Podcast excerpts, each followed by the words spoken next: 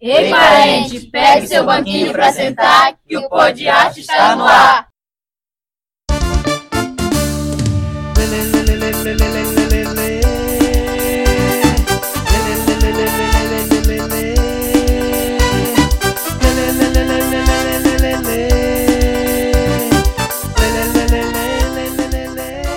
Fala galera, sou Zeliane Rodrigues e estou aqui na aldeia Atodi com mais um episódio do nosso Pod Arte. E comigo está meu amigo Luiz Otávio da comunidade São Miguel. Chega pra cá, Luiz.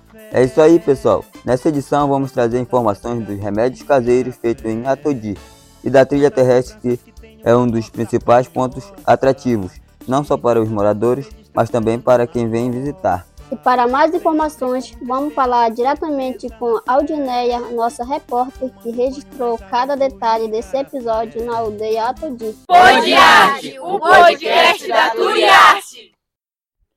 Fale, parente. Hoje estamos aqui na comunidade de Atodi, Rio Arapiuns, com mais uma jornada que é a trilha, um dos pontos turísticos mais atrativos, além de conter Piracaia, farinhada, passeio de canoa. E para falar sobre isso, seu Nilson explica como surgiu esses projetos. É com você, seu Nilson. Esse projeto aí surgiu através de uma ONG, Projeto Saúde e Alegria, que trouxe essa para nós aqui é esse projeto que a gente acabou abraçando essa causa. E é uma, um, uma das atividades que nós temos aqui na Otaldi, que é a trilha, uma trilha de 4 km ao todo, seu entorno, a gente passa no banho de garapé e passa uma gila, e essa gila acaba né, nós fortalecendo, ou seja, inovando a nossa pele. Se você tem 40 anos, volta para 35. Se você tem 25, volta para 20. Então, é uma sensação de tratamento da sua pele mesmo, sempre mantendo sua pele inovada. Por isso que a gente sempre recomenda, se fazer essa trilha, não entrar na água do garapé, não passar gila, a trilha não está completa. Sonhos despertam o desejo de vida melhor tempo que passa depressa pra gente lembrar. E para complementar o nosso podcast, vamos de mais informações com Yasmin Lima. Olá pessoal, estamos aqui com a dona Dilma, pajé da aldeia Atodi e também integrante do grupo de turismo, que vai contar um pouco pra gente como funciona e qual a importância dos remédios caseiros. O remédio caseiro aqui na nossa aldeia é feito desde os nossos primeiros nossos primeiros moradores, né? Então a importância dele para nós aqui é que nós tratamos, né? Todo é natural, fazemos eles e nós usamos, utilizamos ele muito, né? Dona Dilma, esses remédios são comercializados para fora ou são usados somente aqui dentro da aldeia? E quais são esses remédios produzidos aqui? Nós usamos aqui na aldeia, nós fazemos o anti-inflamatório, o remédio para gripe, remédio para diabetes, o colírio, né? E outros mais. E todos os que nós vendemos, a gente tem um retorno que é muito bom. E temos encomenda também já para fora, para outros estados. Então é uma coisa que está dando certo, né? É uma fonte de renda a mais para nós. E nós temos fé, né? Que tudo dá, dá certo para nós, o remédio caseiro. Então, nós daqui, principalmente nós mulheres, nós não usamos quase o remédio da farmácia, e sim o que nós fabricamos aqui mesmo na, na nossa aldeia.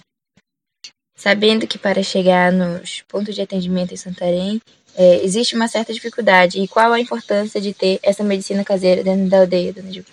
Para nós é muito importante. Raramente a gente manda os nossos pacientes para Santarém. Só vai mesmo aqueles que a gente sabe que nós não vamos conseguir tratar aqui. Então, no caso de uma cirurgia, e mulheres também grávidas que têm tá em risco, né? Mas para nós aqui, a gente prefere usar o nosso remédio caseiro.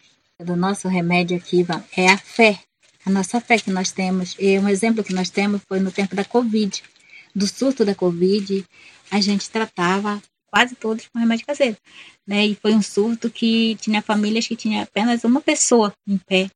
E a gente saía fazendo chá, dando os comprimidos, e graças a Deus nós salvamos todos e também muito banhos, banhos de remédio, né? Para nossos é, velhinhos, né? Os nossos, como se diz? Nossos anciões e para as crianças, né? Então, isso é uma forma também de cuidar das pessoas. Então, é, é, é por isso que nós não levamos quase para o posto de saúde. É isso aí, dona Dilma. Muito obrigada pelas informações. Dona Raimunda vai nos ensinar alguma das receitas da medicina da floresta.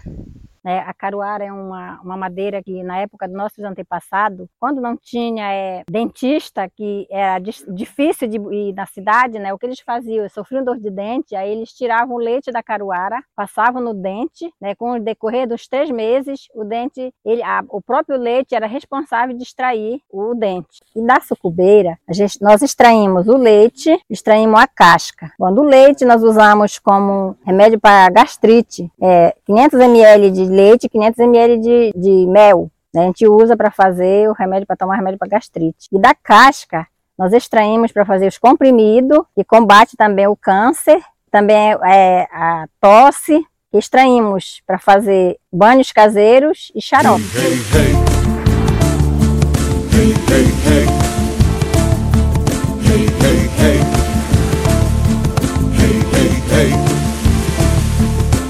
É isso, galera. Conhecemos mais uma aldeia com seus maravilhosos projetos que atrai visitantes para conhecer a realidade e a vida de como ela é na Amazônia. É isso, Luiz?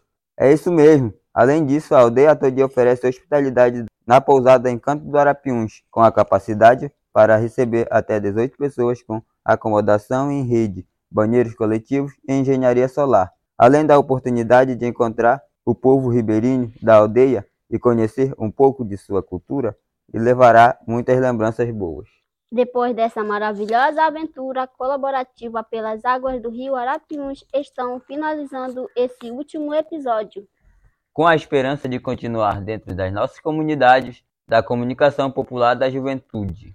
Para colher o que tem de melhor, saiba o que você deve plantar.